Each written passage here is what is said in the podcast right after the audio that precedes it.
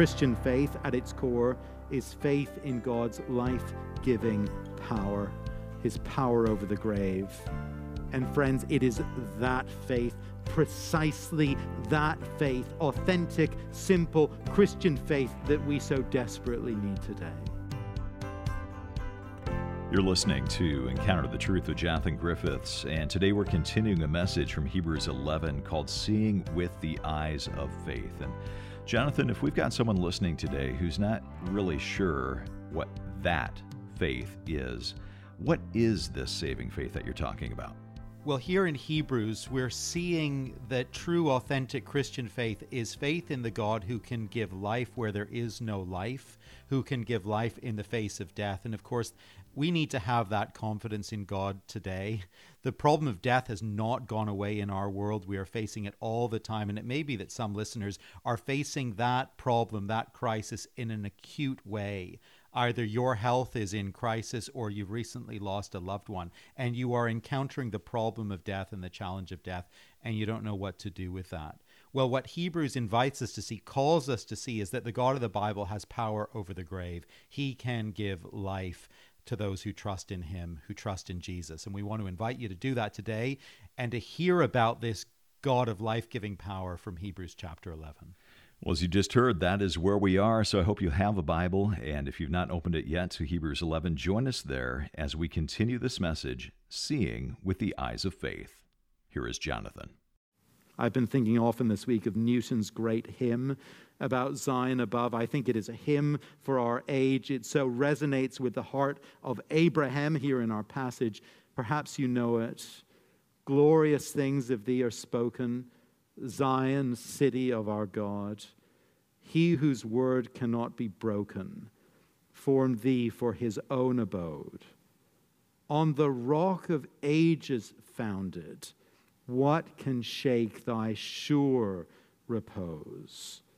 With salvation's walls surrounded, thou mayst smile on all thy foes. Savior, if of Zion's city I through grace a member am, let the world deride or pity, I will glory in thy name. Fading, is the worldling's pleasure, all his boasted pomp and show, solid joys and lasting treasure, none but Zion's children know. Those who see with the eyes of faith, they seek God's homeland. Next, those who see with the eyes of faith, they trust God's life giving power. The great barrier, really, to all the great promises of God is the barrier of physical frailty and death. God promised Abraham and Sarah many descendants, but they, they were past age. God promises all his believing people an eternal future in his heavenly home, but the looming reality of death would seem to deny us that future. Death, it's our main problem as human beings. I, I don't need to tell you that. If we had somehow forgotten that or blocked that reality, we have now been reminded, each and every one of us, death lurks around the corner of our experience and at the gates of our community all the time. That's always true, whether there is a global pandemic or not. And it's so striking, isn't it, how very powerless we are in the face of death. Our healthcare, it is so advanced. Our medical resources, they're so wonderful in a country like ours. We tend to imagine that no illness, no disease, nothing is beyond the healing reach of modern medicine. And yet, the most advanced and wealthy nations in the world, the most capable scientists, the most competent physicians, they have nothing they have nothing to stem the tide of this pandemic. There's literally nothing at the present time. We saw some quite harrowing news footage this week taken by a, a, British journalist who got inside a hospital in Lombardy in, in, in Italy at the invitation of the hospital there. This was one of the most advanced hospitals in Italy, uh, in a nation with very good health care. And the harsh reality was this modern medicine, even the best of it, it was no match for this pandemic, and the scenes were awful. Death is not defeatable by human beings. That's the bottom line. And we are learning that grim truth afresh in these days. But fundamental to the Christian faith, fundamental to our faith, is the belief that God's power is greater than physical frailty. God's power is greater than death itself. Consider Sarah. God promises that she and Abraham will be parents to a very great nation who will bring blessing to the earth. It's a stunning promise. But in physical terms, in human terms, it actually becomes an impossible promise. No child has arrived, and Abraham and Sarah, they're well beyond childbearing age. And so for them to believe that God could keep this promise, ultimately it took a great act of faith. Verse 11. By faith, Sarah herself received power to conceive, even when she was past the age, since she considered him faithful who had promised. Therefore, from one man, and him as good as dead, were born descendants as many as the stars of heaven, and as many as the innumerable grains of sand on the seashore. If you know the story, you know that Abraham and Sarah had their own wobbles on this. They tried to take matters into their own hands when it looked like God maybe wasn't coming through on the promise. But ultimately, God taught them to trust Him. God, taught them ultimately to wait on Him. All His promises for Abraham and for the nation of Israel, they rested on this couple having a child, on them being given a son. And in what has to be called a miracle, God gave this old couple, well beyond age, He gave them a son. He gave them Isaac, who would become the conduit to the fulfillment of the promises of God. He would bring into existence the nation. And as we read our Bibles onward and into the New Testament, we learn that Jesus himself traces his ancestry through this nation, through this son of Abraham. Our salvation in Christ, yours and mine, it rested upon God overcoming physical frailty and physical decline to bring life from bodies that were on their way to the grave.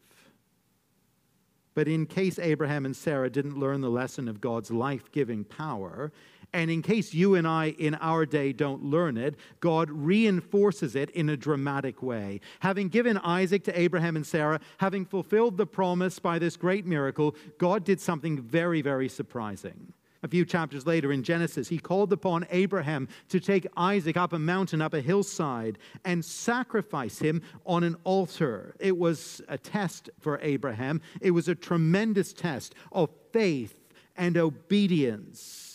Here was his only son, the only means by which the promises could ever be fulfilled. This boy, he came by means of a divine miracle. But now here is the call offer him up, take his life.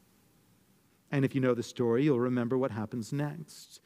Abraham takes his boy up the hill. He, he builds an altar. He places Isaac upon it. He raises the, the blade and is ready to kill him in obedience to the instruction of God. And in that final moment, he hears the voice of God calling out to him, Don't kill the boy.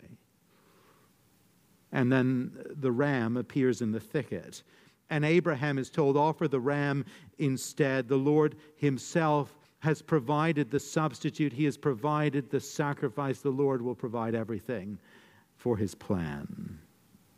Abraham had learned to trust in God's life giving power. And so, when tested, verse 17, he trusted God's voice. He did what God said. He, he did that even though he knew, verse 18, that the promises of God were going to be fulfilled through Isaac. But here's what Abraham reckoned by faith. Verse 18, he considered that God was able even to raise him from the dead, from which, figuratively speaking, he did receive him back ultimately to go up that mountain and to build that altar and to lay his son upon it and to raise that blade. Ultimately, Hebrews tells us for Abraham to be willing to do those things, ready to do those things, he had to consider that God's power over death was completely limitless. Not only could he enable ancient bodies to conceive, he could restore the life of a slaughtered boy. In the kindness of God, this was a serious test, but not more than a test for Abraham. But at the same time, we know that the test of Abraham pointed forward to the very reality that God the Father would embrace in full measure on a mount outside Jerusalem. Some speculate maybe even the same mount upon which Abraham built that altar. On a mount outside Jerusalem, centuries later, the very Son of God would be pierced and stricken and slaughtered. The blade, it would not be stopped. This would be no mere test. The Son of God, he would die for the sin of the world. He would die for my sin and for yours. But, but even there, especially there, ultimately there, what Abraham reckoned was shown to be true. God has resurrection power for his son. The grave, it was not the end. You see, if the promises of God rested in any way upon Abraham's son, they rested a thousand times more on God's own son. Had Jesus died and had Jesus not been raised again, all God's promises would be void and all hope in him would be empty and disappointed. But here is the truth that Abraham learned God has life giving power. Our God is the God of resurrection power. God is the God who defeats the grave. And so on the third day, Jesus rose. On the third day, the promises of God were validated and confirmed and fulfilled. Christian faith at its core is faith in God's life giving power, his power over the grave. And friends, it is that faith precisely that faith, authentic, simple Christian faith that we so desperately need today. Death is our world's grim fixation at the present time. And if the world's worst fears prove true, if the most pessimistic modeling proves accurate, death will be something that we have to confront in greater measure in our own community in the days to come. And for such a time, we need to be those who cling to the belief and hold to the hope that our God is that God of life giving power. He is the God who gives life beyond the grave to those who believe his promises, to those who trust in his Son. I wonder, I wonder, do you have that confidence today?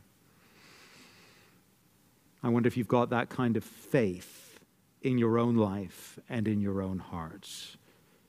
It may be that actually you're joining us today for this broadcast because current events have unsettled you and you're starting to think about spiritual realities in a way that you've never thought about spiritual realities before, or in a way that you haven't thought about spiritual realities for a very, very long time. And perhaps, yeah, you're looking for hope in the face of this awful pandemic. You're looking actually for life beyond the grave. The God of the Bible, the God and Father of our Lord Jesus Christ, He is the God who is able to give life to the dead. He is the God who promises to give life to all those who will turn to Him and trust in Him. He proved his power by raising Jesus from the grave, and he promises to use that same life giving power to raise us if we will entrust ourselves to him. He promises us, he promises us life beyond the grave if we will turn from rebellion against him and find forgiveness through faith in his Son. Have you done that? Will you do it even today? Those who see with the eyes of faith, they trust God's life giving power. You're listening to Encounter the Truth with Jonathan Griffiths and a message called Seeing with the Eyes of Faith. It's from a series called So Great a Salvation, and we're going to get back to this message from Hebrews 11 in just a few moments. Well, Encounter the Truth is a listener supported broadcast, and as you give a gift of any amount this month, we want to send you a book called Heaven How I Got Here. It's the story of the thief on the cross, and it's simply our way of saying thanks for your financial support this month.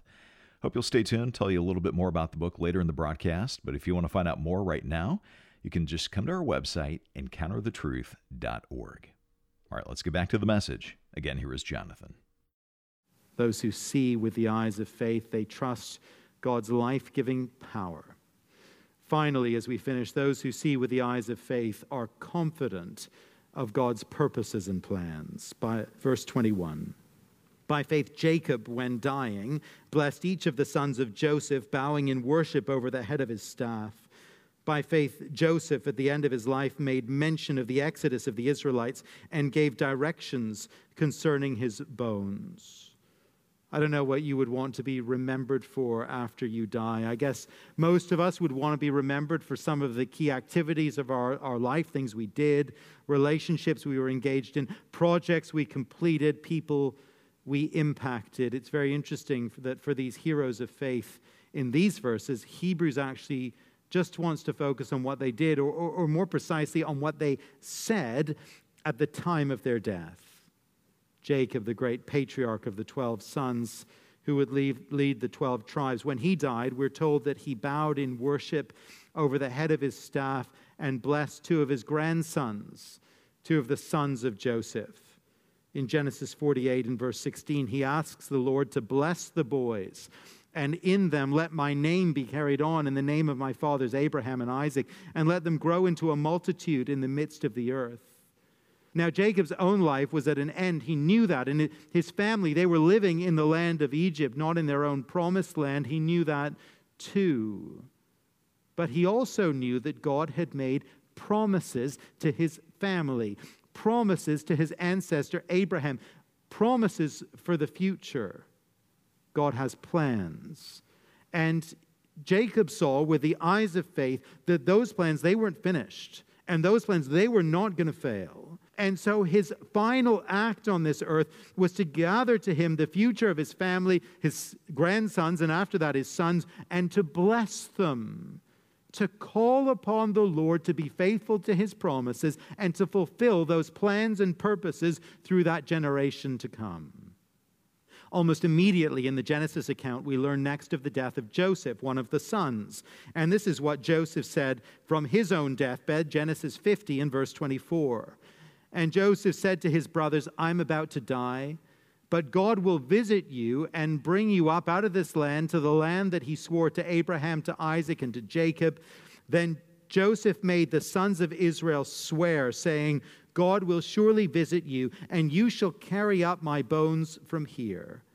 And the final verse of the book of Genesis says this So Joseph died, being a 110 years old. They embalmed him and he was put in a coffin in Egypt. Joseph was dying in Egypt, not the promised land. But he knew that Egypt was not the final destination of the people of God.